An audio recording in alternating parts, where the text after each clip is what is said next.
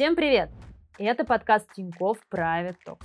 И сегодня у меня в гостях Наталья Зубаревич, экономика-географ и специалист в области социально-экономического развития регионов России.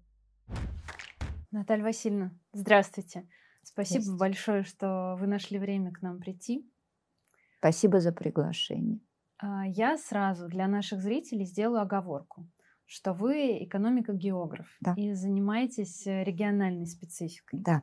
Поэтому мы сегодня с вами говорить про котировки конкретных а, акций не будем, ура, не переживайте. Ура! А, но хотелось поговорить о том, как себя чувствуют сейчас регионы. И мы знаем, что многие регионы в сильной зависимости находятся от э, крупного бизнеса. И хочу я начать с общего вопроса и вашей цитаты. Вы говорили, что российский бизнес совершил невероятное и очень быстро адаптировался к санкциям и текущей ситуации. За счет чего ему это удалось и что будет дальше? Ну, во-первых, это на их веку шестой кризис. Уже, знаете, мастерство наработано. Они уже, по-моему, ко всему готовы. Во-вторых, специфика российского бизнеса, он прекрасно умеет выживать в любой среде, в кислотной, в щелочной. Вопрос, все ли умеют развиваться. Это вопрос как бы для меня более важный. Но выживать российский бизнес умеет. Третье. Российский бизнес, ну, он не против получить что-то от государства, но полагается на себя, и крутиться все начали сами. А тут еще государство поспособствовало, ввело этот параллельный импорт, и как-то полегчало с возможностью добыть комплектующие, оборудование. А бизнес бегал по миру сам и искал. Поэтому опыт, невероятная живучесть, активность и полное нежелание ложиться э, трупиком и складывать лапки, потому что люди вложили в свои бизнесы жизнь, и просто вот как бы в белых тапочках и на кладбище никто не был готов. Это не только живучесть, я назову это, может, пафосным тер, э, термином, это ответственность за то, что ты делал много лет. Она есть у российского бизнеса. Здесь хочу спросить сразу про параллельный импорт. Он создается впечатление, что уже более или менее налажен сейчас. Вот какие регионы да, сделали свой вклад в это? Город Астана, город Алматы, город Ереван, а, город Бишкек, а, город Стамбул и меньше, наверное, степени Анкара. Вот эти города сделали основной вклад. Не российские регионы, а те места, где россияне открывали посреднические структуры с тем, чтобы организовать параллельный Про Китай сказать не могу. Пекин ли, Гуанчжоу ли, Шанхай ли, Китай большой. Тут мне как географу трудновато определить. Думаю, что от Синьцзян-Уйгурского автономного округа на западе до берегов э, а, Южно-Китайского моря. Все там поучаствовали. У нас еще есть вопросы для вас из нашей соцсети Пульс. А, там инвесторы а, собирали для вас вопросы, и один из них э, как раз про наших восточных партнеров. И звучит он следующим образом. Насколько сильна стала наша зависимость от Китая и восточных партнеров? Стоит ли ждать прироста экономических показателей от такого сотрудничества? Ну, во-первых, это же режим выживания. Мы же понимаем, что если одни рынки закрываются, бизнес пытается переориентироваться на другие. Сейчас вообще не про развитие, сейчас про адаптацию. Давайте не бежать впереди паровоза. Больше 80% всего экспорта нефти идет на две страны. Больше на Индию, несколько меньше на Китай. Ну вот вам степень зависимости, она очень большая. Если мы берем наши торговые отношения с Китаем, я вот никак не посмотрю, у меня где-то выписано лежит, по памяти говорю уже который раз, извините. Ну вот, если раньше э, внешнеторговый оборот с Китаем был на уровне 18% э, примерно от всего внешнеторгового оборота России, до, ну, максимум 19, сейчас от 25-26 за один год. И в этой структуре 20% это экспорт из России в Китай, доля, да, э, мы э, в Китай э, экспортируем 20% всего того, что мы экспортируем. И 30% это доля Китая в нашем импорте, может даже уже 32. Ну, вот вилки я вам назвала. Четверть весь оборот, по импорту мы более зависимы, экспорт тоже важен, и он очень быстро рос еще, знаете почему? Не потому что мы столько наваляли туда тон, барелей и прочее, прочее. Цены в 2022 году на нашу экспортную продукцию, это нефть, газ и уголь, были уж больно хороши. Поэтому не удивлюсь, если по 2023 году стоимостные показатели российского экспорта в Китай, ну, мягко скажем, не вырастут. Мягко скажем. Хотя мы же не знаем, сколько и чего будут китайцы поставлять по импорту. Рост по 2022 году, по данным китайской стороны, импорта в Россию составил 13-14%. Экспорта из России в Китай почти 50. Вот вам ценовое счастье 2022 года. Поэтому 23 эта тенденция в объемных показателях, скорее всего, продолжится – в стоимостных по экспорту большой вопрос. По импорту цены бешено не росли, поэтому то, что мы приближаемся к зависимости на треть по импорту от Китая, ну, это медицинский факт. Дальше оценки делайте сами. А вот этот поворот на восток, он как-то сказался на регионах Дальнего Востока или нет? В основном же это транзит. Везли через все, что только можно. Везли не на Дальний Восток. В основном это ехало в европейскую часть России. Российский бизнес, прежде всего, индустриальный. Как мог искал дополнительные комплектующие, оборудование, все что угодно. Основная часть обрабатывающей промышленности сидит все-таки в европейской части, на Урале, ну и в какой-то мере чуток в Западной Сибири, на ее южной зоне. Это не про Дальний Восток. Дальний Восток – транзитная зона. Вот уж там-то, да, но могу вам сказать, что объем строительства в Хабаровском крае вот по этим трем месяцам только 23 года вырос на 60%. Вот оно расширение Транссиба, БАМа, расшивание узких мест. Вот тут да. Инвестиции на Дальний Восток э, по прошлому году выросли быстрее, чем в остальные федеральные округа. Куда деваться? Вы вынуждены вкладываться в инфраструктуру, которая расшивает вам узкие места – сдвига торговли на восток. Поэтому опять это, с одной стороны, про развитие, вы правы, но это же инвестиции, они же в инфраструктуру. Только эта инфраструктура нужна не столько Дальнему Востоку, сколько огромной стране, всей, отрезанной от западных торговых связей. Я слышала, что вы говорили, например, про то, что начали больше учить китайский. В... На Дальневосточном да. федеральном университете это уже давно тенденция. Во всяком случае, давайте так, как мне рассказывали, что изучение китайского языка, особенно на Дальнем Востоке, это вполне себе profitable, как мы говорим. Да? Это то, что позволяет вам найти потом работу. Но это же разумно. Если у вас ну, как бы с Китаем так быстро растут связи. А дальневосточники, они традиционно всегда больше продавали. И э, трансграничная торговля. Ну и что там, лес в Китае, правильно, уголь Китай. Электроэнергия в Китае. Это было до времен 24 февраля. Дальний Восток не есть место, где производят высокотехнологичное оборудование. Самым высокотехнологичным там был СПшка а, Мазды и Солерса по производству машинок.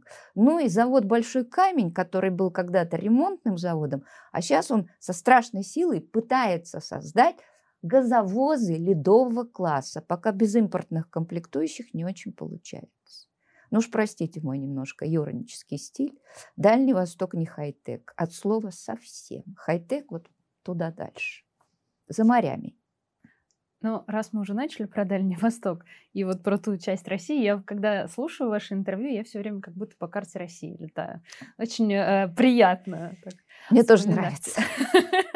И вот поэтому тогда вот про ту часть. Там еще мы с вами не поговорили про Сахалин э, и Камчатку. Поехали. По Сахалину все понятно. Летом 22 года спад промышленного производства был в два раза, потому что полностью ушли Shell и ExxonMobil. Это Сахалин-2 и Сахалин-1, СП-проекты.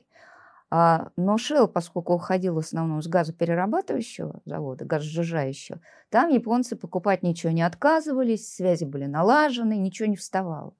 А уход ExxonMobil с Сахалина-1 а, сопровождался отказом на перевозки нефти. И просто добыча была невозможна, потому что вы не могли перевозить. Полгода ушло на то, чтобы разрулить эту ситуацию. А, оператором стал, конечно, Роснефть, она была миноритарием. И по итогам года уже, слава богу, спад был, ну, не минус 50, а минус где-то 20%, но с учетом января-февраля, когда еще ничего не было. А по итогам вот сейчас, этих трех месяцев, а, сахалинская добыча упала все-таки уже на 12%, восстанавливается. Но это институциональный шок, удар, который, конечно, бесследно не пройдет, но все-таки базовый покупатель этой нефти, а, прежде всего Китай, в какой-то мере, думаю, что не очень маленькая, Япония, которая не отказывалась от этих продаж. Ну, посмотрим, как будет дальше. Потому что производство достаточно современное, раз, и нефть качественная, два. И рынки сбыта недалеко, и они пока не закрыты. А там основной владелец Роснефть, получается? Сейчас, да. Она была миноритарием, у нее был пакет где-то 30 плюс-минус процентов. А, там у них было разделено японцы, Роснефть и ExxonMobil. Но она, ExxonMobil была оператором проекта, то есть на ней как бы лежало текущее управление. Но сейчас мажоритарий, конечно, Роснефть. Еще до конца не оформлены права на продажу. Сейчас на, Шель, на Сахалине-2 мощный лоббизм. Великая все-таки компания «Новотек». Мало у кого. Боюсь, что и у Роснефти порой не бывает таких лоббистских возможностей, как у Новотека. Они пробили немыслимое разрешение Шеллу продать за деньги нормальные, эти деньги вывести. Ну, согласитесь, что не банальный случай, да, правда? Да, да? да. Вот так надо уметь, потому что Новотек войдет в этот проект, а зачем ему иски в международных судах, когда он сжиженный газ попробует продавать? Они умные ребята, российский бизнес очень умный. Но понимаете, одно дело ум бизнеса, а другое дело ум власти. У нас же нельзя говорить слово там дурак, глупый. Правильно говорить, это другой ум. Вот тот редкий случай, когда другой ум вдруг понял правильный бизнесовый ум. Ну, только остается порадоваться. Новотек успешная компания. И то, что ей не перекроют кислород на внешних продажах, это огромный плюс. С Новотеком можно еще и сразу в Ямало-Ненецкий... Добежим, добежим. Доби... Но вы просили про Камчатку. Да. Слушайте, я предлагаю, знаете, ну давайте, уж я немножко ерничаю, ну уж простите, потому что Иногда только юмор спасает, как бы. Мне очень нравится, наоборот, да. это ваша манера, так ну, что смотрите, не прошлом... сдерживайтесь. Хорошо, спасибо за разрешение. А на Камчатке в прошлом году был чудовищный провал. Я читала, смотрела динамику, охала, ахала, не могла понять, почему, что случилось, пока, наконец, не добралась до Камчадалов. Не туда, а просто были люди оттуда, которые мне объяснили, что есть понятие биологический цикл. И рыба – не помню, только мента или красная рыба, потому что там два варианта. Краба там почти не ловят. Она, зараза, один год ее много, а другой год, ну вот как бы пустота. Резко сокращается заход на нерест, поголовье. И это норма, это биологические циклы. Так вот, 22-й был в минусах, а сейчас Камчатка уверенным шагами идет на мощный рост производства промышленного. Я за нее страшно рада, но главный виновник или наоборот главный участник этого роста – это рыба, которая плавает около Камчатки. Поэтому у них сейчас все неплохо. По Ямалу, ну мы же понимаем, что там история только длится, она не закончилась. Итак, по прошлому году Ямал, по памяти говорю, минус 7. По трем месяцам этого года добывающая промышленность минус 8.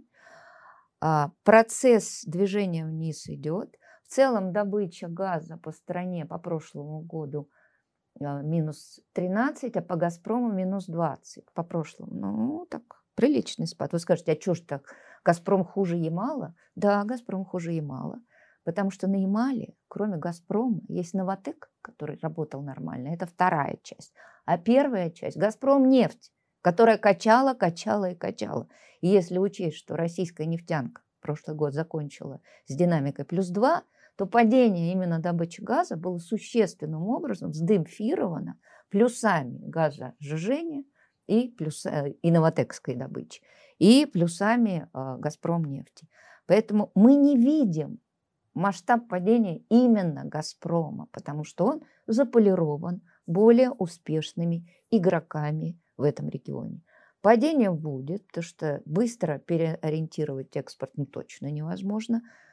Трубы-то мы все в Европу отправляли. Строительство новых труб, возможно, оно состоится, я не удивлюсь, потому что ну, при э, меньшей марже, ну, не европейский рынок, вы можете туда продавать. Но это как минимум 4-5 лет. Потом ждем, смотрим. Сила Сибири 2? Да, да, как она пойдет. Потому что китайцы не хотят, чтобы она шла через Монголию. А, э, тогда, значит, она должна идти через весь Горный Алтай, все эти замечательные урочища, национальные памятники достояния мира, которые экологические. Не знаю, будем смотреть. Поэтому Ямал, но, давайте я вас порадую. Вот ни Ямал, ни другие, кстати, не Сахалин, где попадала добыча газа, финансово не почувствовали ничего прошлый год. Они закончили шикарной динамикой доходов бюджета. По одной простой причине. А цена-то какая была? А масштаб прибыли. То есть снижение объемов было с лихвой перекрыто гигантским ростом цен. Более того, я посмотрела за три квартала этого года – у Ямала все прекрасно. У Ямала все прекрасно по доходам бюджета, потому что цены на газ до сих пор, и на жиженый в том числе, настолько приемлемы, что они прибыльны для компании. И прибыльность у Ханты-Мансийского округа тоже, хотя добыча там тоже упала, но более чем скромно – первые три месяца этого года минус 2%. Но это в рамках той оптимизации, которую объявило правительство, вы помните, да, на 500 тысяч баррелей в день, поскольку э, Ханты-Мансийский округ самый главный добытчик нефти в России, но это должно было и на нем сказаться.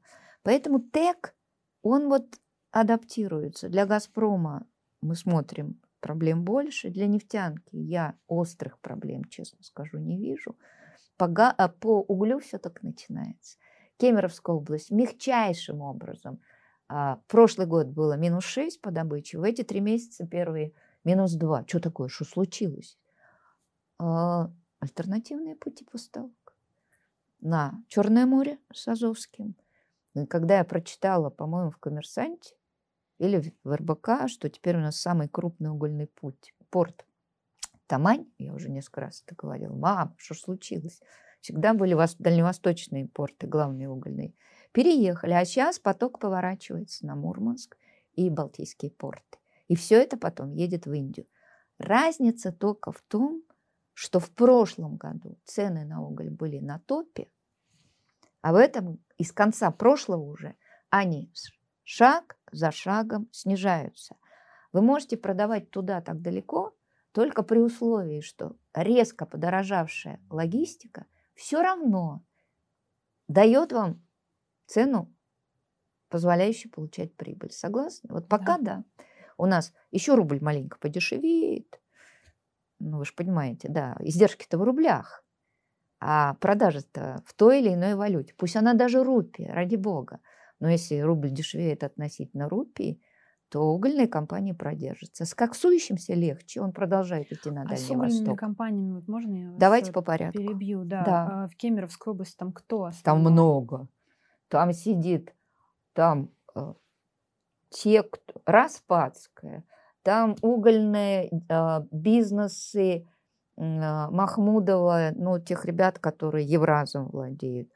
Там э, что-то есть у Суэка, но не так много. И это вот как э, Ханты-Мансийский округ.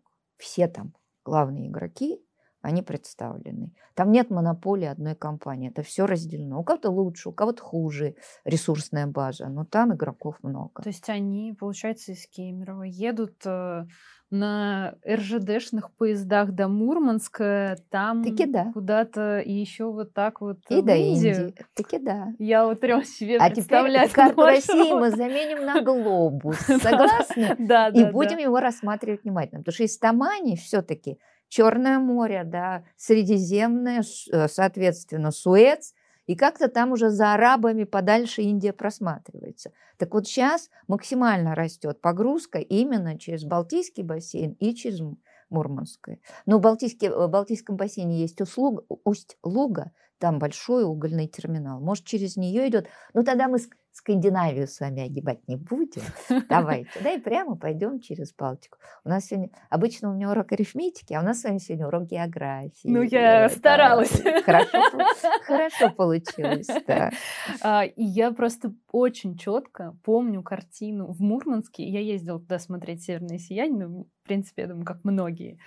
И я помню эти вагоны с углем. Я же думаю, почему там этот уголь? Я все никак не могла. Потому что забит восточный э, полигон, а что энергетические угли, а у них маржинальность и цена ниже, их менее выгодно вести железные дороги. А, а угли как сующиеся, они подороже раз, их берут лучше. Все страны, а, э, это и Южная Корея, и Япония, и Китай. Мы же не только Китай это продаем. После Фукусимы Япония крупный покупатель. А, соответственно, и Южная Корея берет приличный и даже наращивала. И как следствие, вот сейчас рынок в стадии некой переориентации. Мы, давайте я вам скажу то, что, наверное, многие не знают. Половина добываемого в России угля экспортируется. Если мы берем газ, то это максимум треть. Две трети мы потребляем внутри страны. Если мы берем нефть, ну там хитро можно считать с нефтью или с нефтепродуктами – но все равно несколько меньше половины, ну или около половины. Вы понимаете, какой у нас уголь экспортный ресурс? Но если цена на него будет падать, даже неправильно сказала, уголь цикличен. Мощный рывок был э, после ковидного восстановления. Сейчас пошло вниз. Как глубоко? Я не могу сказать, я не специалист. Но уголь цикличен. И вот вся эта наш с вами глобус – Будет ли он работать при низких ценах на уголь, я затрудняюсь ответить. Все время хочется, конечно, что-то позитивного в такие моменты для себя найти. А, и спрошу тогда вот так, а есть ли какие-то регионы, которые хоть как-то от санкций выиграли? Все регионы оборонно-промышленного комплекса. Я вот сейчас буду вам медленно, внятно, очень медленно читать цифры. Итоги первого квартала. Итак, поехали. Обрабатывающая промышленность. Половина регионов центра. Рост от 6 до 11 процентов. Кировская, Пензенская область 12-17 процентов. Это открытые данные Росстата. Удмуртия 8. Свердловская, Челябинская по обработке 6-7, это январь-март. Омская тоже 7. То есть все эти регионы, при том, что вся обработка выросла на 1% по стране, показывают, мягко говоря, совсем другую динамику. Все регионы оборонно-промышленного комплекса, от Кургана, Омска до Центральной России, ну, Киров, Удмуртия, не забываем, они выиграли. Вопрос теоретический. Все, что там производится, производится на бюджетные деньги. Это же не про бизнес с это сколько у вас гособоронзаказ, столько вы произведете. Поэтому вопрос не к этой отрасли, вопрос к состоянию федерального бюджета. Я так понимаю, что вы прогнозы не берете по нему. На 23 год понятно, что денег хватит абсолютно. Дальше я не умею смотреть, трудно загадывать. Надолго, мне так кажется. Это правда. Давайте я еще попечалю вас, а потом перейдем к чему-нибудь хорошему. У меня есть для вас заначка хорошая. Попечалю я вас, ну, мы смотрим про бизнес, да, вот что-то не, не, не у производителей минеральных удобрений по объемам производства. Только по объемам, я подчеркиваю. Смотрите, Мурманская область минус 20, но там, правда, не только фусагра, там у добыча еще железной руды, которая просела действительно, там мы не очень понимаем, там, что осталось от... Там немного добывается сырья, для, руд для цветных металлов, но то, что минус 20, это, скорее всего, в очень значимой степени фосагра. Минус 11-12% это Новгородская область, стало быть, это э, выскакивает из головы, Акрон, да, извините. Минус 5 пермяки мы уже обсуждали. Там, там что... Еврахим, э, нет, там это, Уралкалий. Уралкалий. Великий и могучий Мазепин, который собрал половину активов в а, минеральных удобрениях, если не больше. По Туле мы сказать ничего не можем, потому что производство минеральных удобрений – это обрабатывающая промышленность. Но когда у вас фурычит Тула на полную катушку да, и другим там, занимается, там другие вопросы, что там происходит в, в Новомосковске и какой там, ну, то, что они вывести не могут все основательно, так, это правда, но цена на удобрения до сих пор такая, что все они и 22 год, и полагаю, что начало 23 получают очень хорошую прибыль. И стало быть, бюджет этих регионов тоже получает дополнительный доход, хотя в Мурманской уже все не совсем так. Там, где Фосагро. Да, да, да, да, там пошло вниз по доходности. Но будем смотреть, но объясню почему. Когда у вас 20, конец 21 кого-то, это металлурги, у удобренщиков 22 был феерический взлет. Раньше или позже начинается все-таки сдвиг к нормали. Да? И вот сейчас этот этап начинается. Удобрения дешевеют. Поэтому эффект базы никто не отменял. Если в прошлом году доходность была фантастическая, бюджеты получили мощную дополнительную прибыль, ну, как-то счастье вечным не бывает. Рынок все приводит в как, баланс. Вот сейчас этот процесс идет. Вы еще говорите, что вот вы любите ерничать, а я люблю спрашивать, э, это нелюбимые вопросы наших гостей, но все равно. Люблю спрашивать про личные финансы. Мне все время интересно, что же люди, которые довольно подкованы в экономике. Первое, никогда не, была, не брала кредитов и не возьму. Это впитано просто какими-то временами. Второе, всегда есть накопление, диверсифицирование. Ну, правда, вот диверсификация после марта 22 года малость Э, осложнило выем денежных средств. Но что выросло, то форс-мажор не планируем. Это надо понимать. Третье. Очень разумно трачу. Очень разумно. Четвертое. Беспонтовое абсолютно в потреблении. Давайте я скажу формулу счастья. Если вы хотите жить спокойно, финансово благополучно, найдите, пожалуйста, себе пару. Во-первых, маленькую ест меньше. Во-вторых, непритязательную или непритязательную, шматье особо не волнует. Третье, зарабатывающую. И будет вам счастье. Это хороший совет. Но он же очень практический, правда? Согласна, согласна. И про личные финансы тоже. Я постаралась ответить. Хорошо, спасибо. А давайте так немножечко перевернем это философский смысл. Как вы считаете, какая ваша самая главная инвестиция в жизни? Дочь. Конечно. Дочь, которая, правда, получив очень хорошую профессию, фактически сидит с внуками. Но вы знаете, хорошее обучение, потом хорошая работа, хороший круг общения позволяют вам отстроить круг семьи, состоящий из хороших людей и профессиональных. И все вместе это называется, честно, благополучие. Это же не только деньги. Поэтому лучшая в моей жизни – это моя дочь. А какие вам сейчас э, чаще всего задают вопросы студента? Так, что я должен написать во второй главе? Как мне построить структуру магистерской? Да, давайте подумаем, что вот как я пройду практику. Абсолютно прагматичные вопросы, связанные с обучением. Это контекст базы. Но они же умные и очень рациональные. Они как-то изменились? Не, они хорошие. Ой, какие они классные, они такие умницы. Сейчас у меня первый год магистратуры и третий курсники еще бакалавры. Какие они работы классные пишут, аналитические.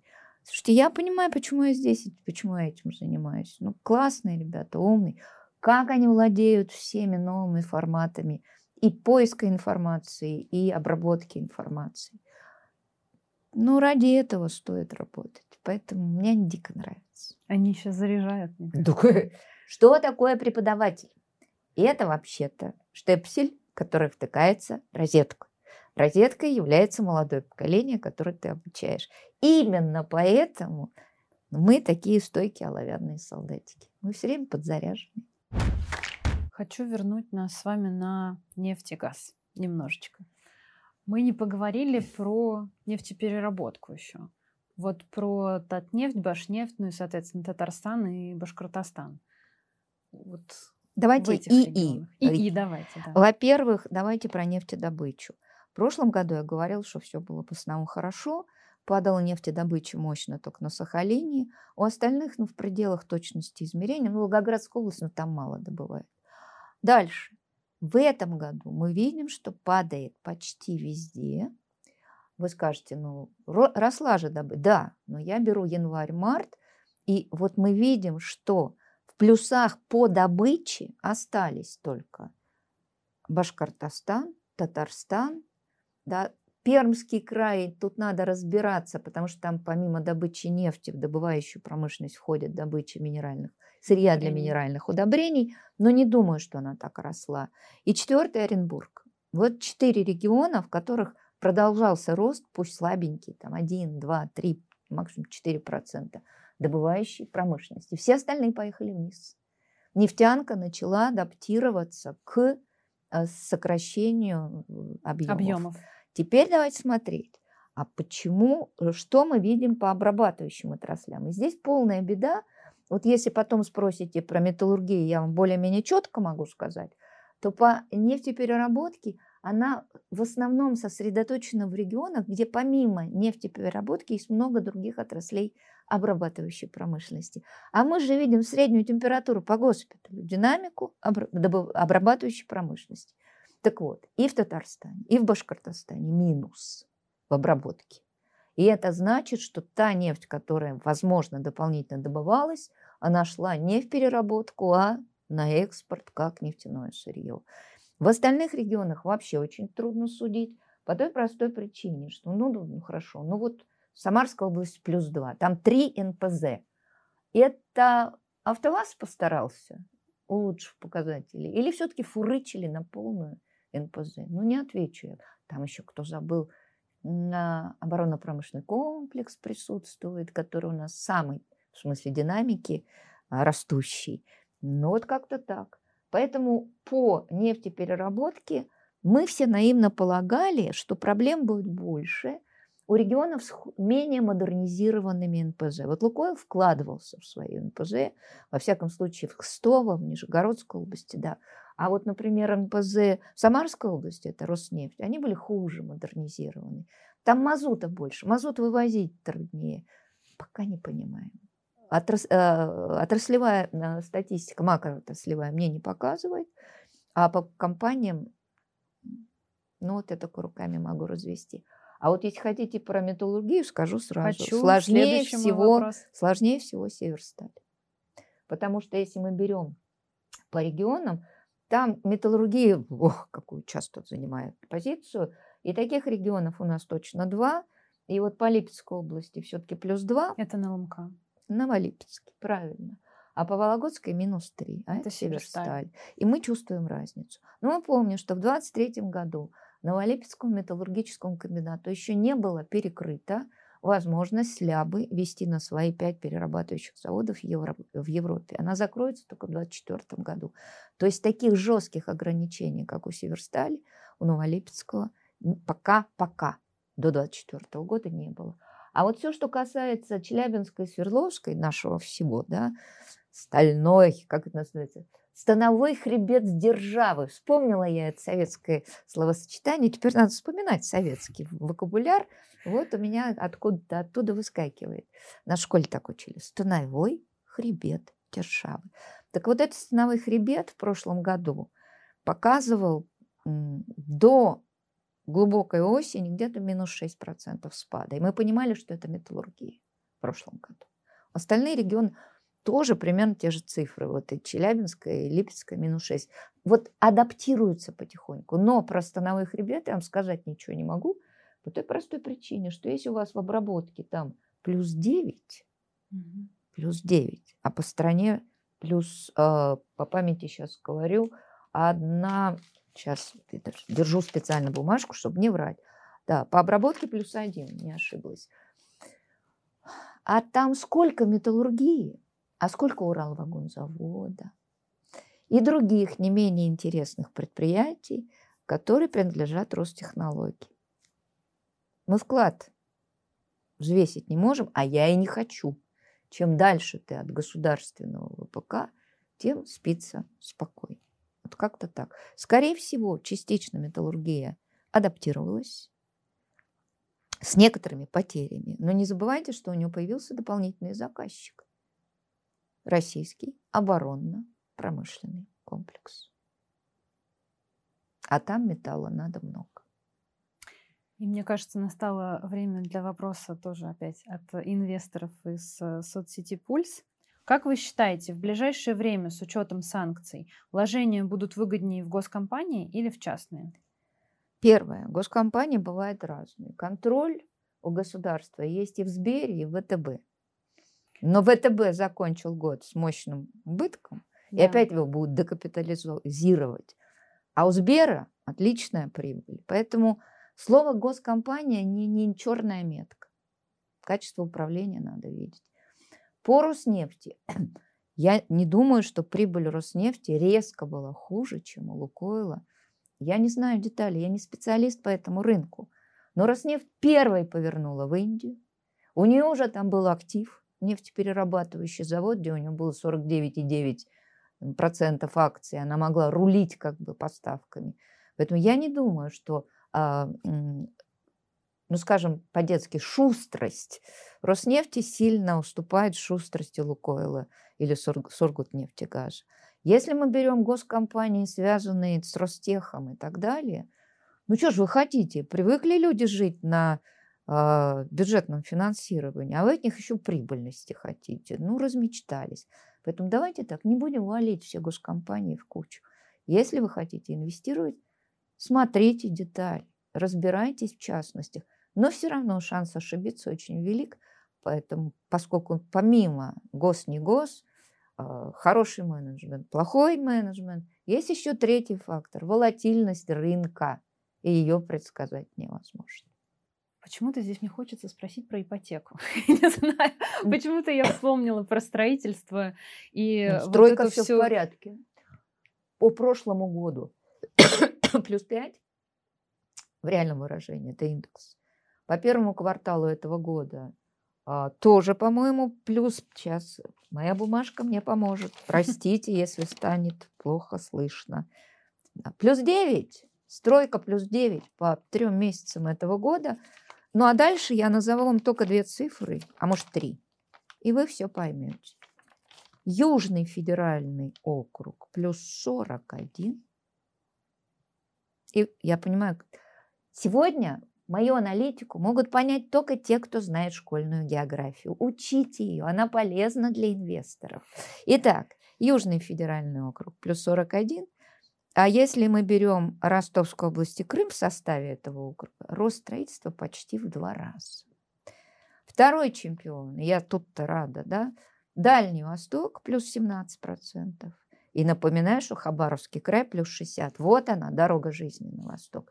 И, как всегда, скалой в любых экономических и политических условиях стоит столица нашей Родины, плюс 15. Никто не отменял скоростных диаметров, больших кольцевых и всех других геометрических фигур, которые с великим успехом создает российская мэрия. И, кстати, я ей очень благодарна, потому что инфраструктура города поменялась очень мощно на глазах. И вот на это, когда тратятся деньги, у меня радостное ощущение. Вот с ипотекой все-таки. Как бы вы э, рассматривали, вот если бы вам было 35 лет, вы бы сейчас взяли ипотеку? Так, давайте разложим на кусочки. Давайте. Смотрите.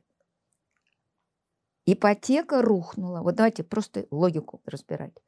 Ипотека росла, все было хорошо.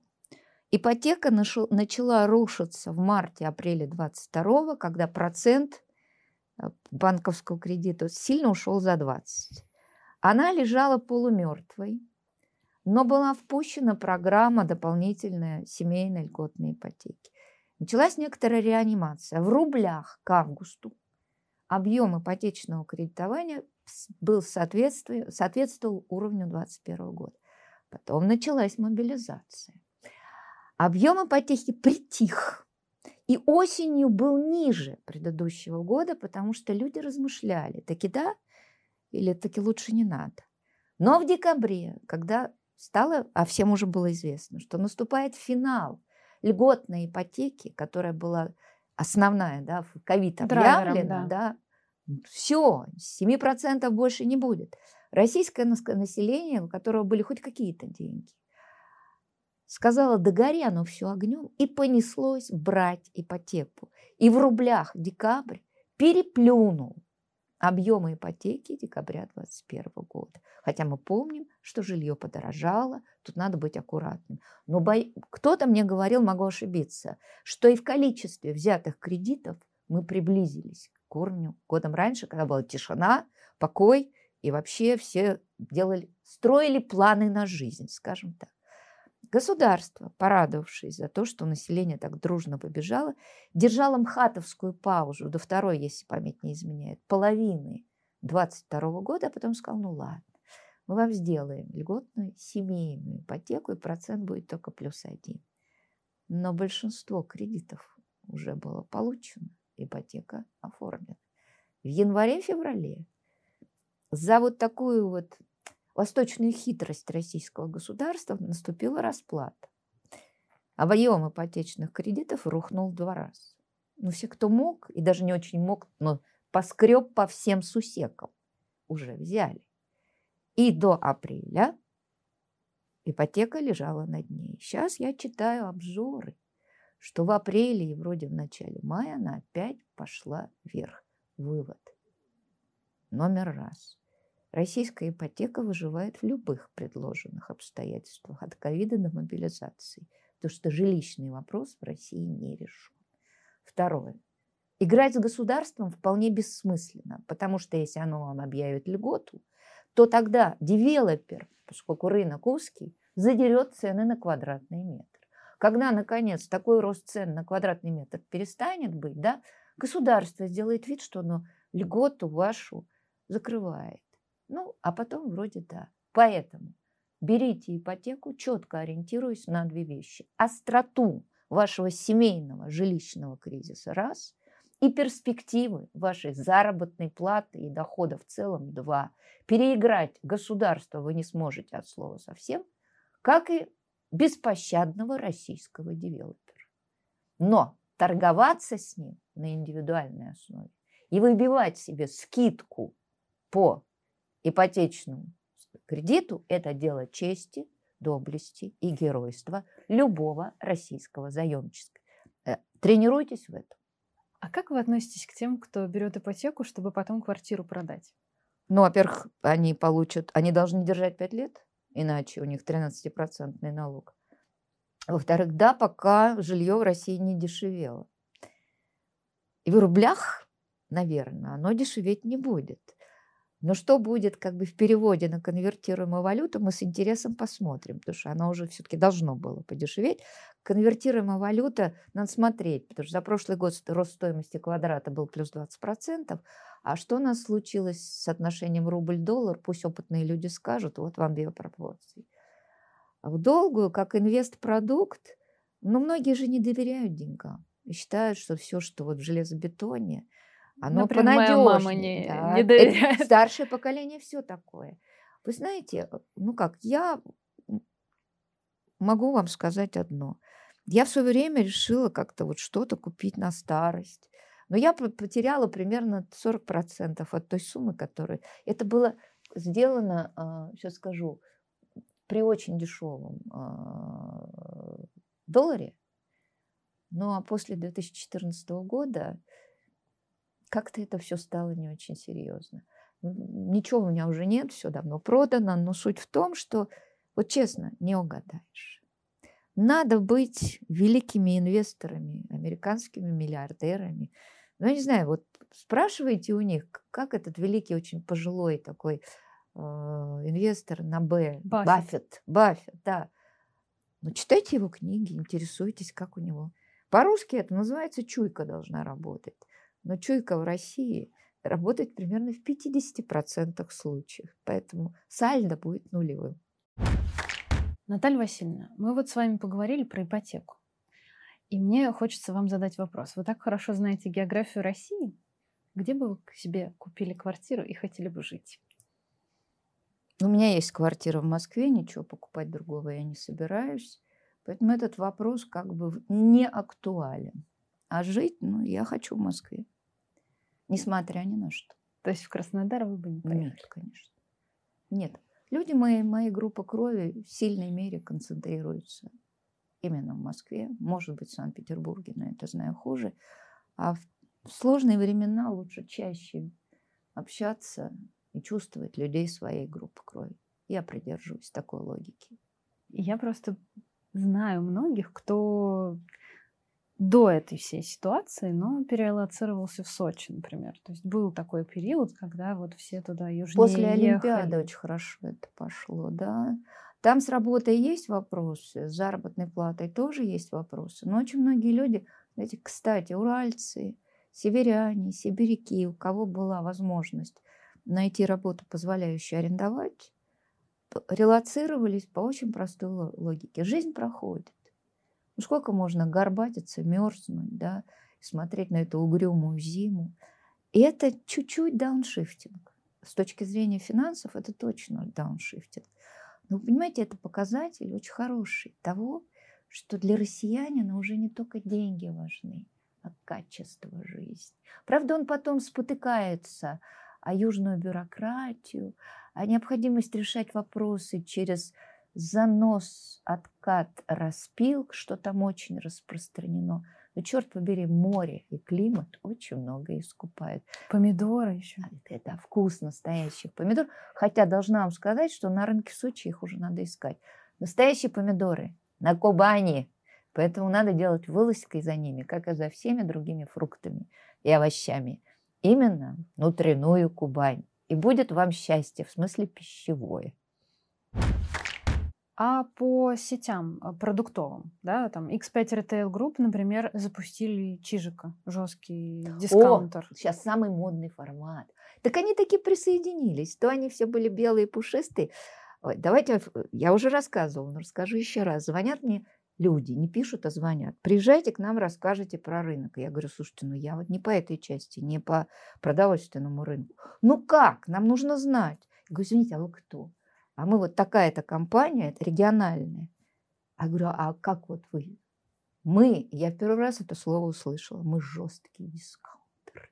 И я, наконец, выяснила, что это такое. Так что теперь эти большие ребята тоже пошли в формат жесткого дискаунтера. Хотя падение населения, доходов населения было вот небольшим. Мы к этой теме переходим. А, вот таки да. Давайте. Минус 1% в среднем по стране. А, по прошлому году. Это гораздо меньше ожидаемого. Значит, что тут нужно понимать? Главный вклад во все это внесло государство. То, что спад был таким мягким. И мы причины прекрасно понимаем. Первое – это малоимущим семьям с детьми, ежемесячные выплаты. Это работает. Второе – индексация на 10% МРОТа. Да, бюджет тоже вынужден платить больше, но частник дорогой, давай-давай, повышай зарплаты. А, прожиточного, то есть больше людей смогло попасть вот в эту часть тех, кто имеет право на пособие. И третье, минимально, что у нас там помимо зарплаты, и пенсии. Главный электорат никто обижать не будет. Дальше. Когда утихла инфляция, с октября начала расти реальная заработная плата. И это тоже добавило как бы в доход. Дальше. Мобилизованные. Дальше Работники оборонно-промышленного комплекса с сентября же подняли двукратно тариф. Ну вот вам все это в копилку. Средний класс, который ваши слушатели, судят по себе. Ему не обломилось ничего, у него снизился потребительский ассортимент, у него скорее там что-то пошло вниз по доходам, у него риски по бизнесу выросли. Основная часть средств была направлена вот на те самые низкодоходные группы населения – которые очень чувствительны к инфляции, к снижению как бы, э, их доходов. Ну, да, каждый, давайте по-простому, каждый рубль на счету, уж если по-простому. 23 год, все продолжается. Во-первых, прекрасные показатели э, доходов в номинале. Э, текущая вот ежемесячная статистика нам дает только номинал по регионам. Плюс 13%. Несколько регионов, объяснить не могу почему, плюс 17-20%. Ну, будем, у меня любимая присказка, так посчитали. Хорошо. пусть 13 как бы плюс-минус. Инфляция это была 4%. Вы понимаете, как реально? Ну, 5 хорошо. То есть реальные доходы очень неплохо выросли. И, э, э, простите, реальная заработная плата. Понятно, что она меряется по крупным и средним предприятиям, организациям. Мы не знаем, что происходит в микробизнесе, что в неформале. Там, но, извините, по крупным и средним у них живет 32 миллиона человек. И у них зарплата выросла на 13% в. В реале, ну хорошо, пусть на 6, но это рост. Значит, 23 год, скорее всего, будет годом роста реальных денежных доходов населения. Не бог весь какого, скорее всего, но он будет. Потому что пособие, пенсии, рост реальной заработной платы, да, у малышей, которые там где-то на земле, у неформалов, мы не знаем, как у них доходы выросли. Но спада, скорее всего, доходного не будет. И я даже знаю, почему. И роста бедности, скорее всего, не будет, потому что вы видите, что потоки бюджетных денег идут в основном на уязвимые группы населения. А в Москве и Санкт-Петербурге? Хуже. Нет, нет, фишка состоит в том, что вот этой цифры я ее понять не могу. Москва за январь, там в статистике пока только январь-февраль. Ждем. По двум месяцам вообще не стоит, да? Может, все бонусы в Москве заплатили декабрем, и январь-февраль отдыхают. Плюс 5 в Москве. А в Питере плюс 13. Может, там бонусы «Газпрома», «Газпромнефти» перенесли на начало следующего календарного года. Рано, просто нельзя еще судить. Не стоит. Дождаться бы полугодия, но тренд мне понятен абсолютно. Я просто знаю, что произойдет в марте 2024 года. И к этой дате не должно быть снижения доходов населения и роста бедности. И этого не будет. И пусть не говорят, что все это нарисовано Росстатом. Это не так. Это большая, очень затратная система, которая выводит на заданный результат. И это надо четко понимать. А, понимаю, что вы не любите в долгосрочной перспективе ничего предсказывать, но все равно, вот как вы считаете на 2024 год, какие перспективы у российской экономики? Ответ не знаю. Я свои личные перспективы больше, чем на несколько месяцев не загадываю, хотя я очень плановый человек. Уж российская экономика. Нет, то, что не пом... Давайте так, помереть не помрем. Ну, конечно. Какая-то стабилизация будет скорее всего. А частную собственность не отменят, уверена. Иначе все это схлопнется к чертовой матери очень быстро. А камикадзе все-таки нету, люди понимают, что этого делать нельзя. Рутинизированная ситуация в условиях СВО вполне возможна. Хорошего в этом ничего нет. Но это не фатально. И на другой вопрос перейду по поводу государственной статистики. Такой завершающий, а, как мне кажется, потому что все ваши выводы вы делаете на основании государственной статистики. При этом ее часто ругают. Как к ней, вы считаете, правильно стоит относиться? Если бы Росстату давали больше денег, я бы очень радовалась. Тогда бы, например, обследование бюджетов домашних хозяйств были бы не 60 тысяч на всю страну, а хотя бы сотня-полторы. И достоверность региональной статистики доходов все-таки бы повысилась. Ну, просто очень маленькая выборка. Денег дают мало. Второе. Если бы Росстатом совсем не рулили, я была бы счастлива. Но Росстат – это маленькая, крепкая, лохматая лошадка, которую можно немножко придавить, чуть-чуть. А потом она гривой так вот мотает и все равно пытается выйти на норму. Статистики очень честные люди. Они любят свою работу, потому что они работают за очень скромные деньги. Там невысокая зарплата. Они профессиональны. Поэтому повернуть эту лошадку и превратить ее в горцующего ахалтыкинца, чтобы было приятно видеть власти, не получится. Я в это верю. А с тем, что есть, я научилась давно работать, и есть второй способ – надо почаще ездить в регионы, разговаривать с людьми и выверять статистику нормальным обсуждением с бизнесом, что, как, почему. и как он видит ситуацию. И тогда вас первое на Микине не проведешь. Знаете, гораздо больше рисков, не статистики. С ним можно работать. Гораздо больше рисков в победных рапортах тех, кто любит победные рапорты. Потому что они внушают ненужные иллюзии. Это неправильная позиция, в том числе по бизнесу. И потому что, ну, так врать много нельзя. Это вредно, атмосферу не озонирует. Поэтому я уважаю российскую статистику. Отличная фраза.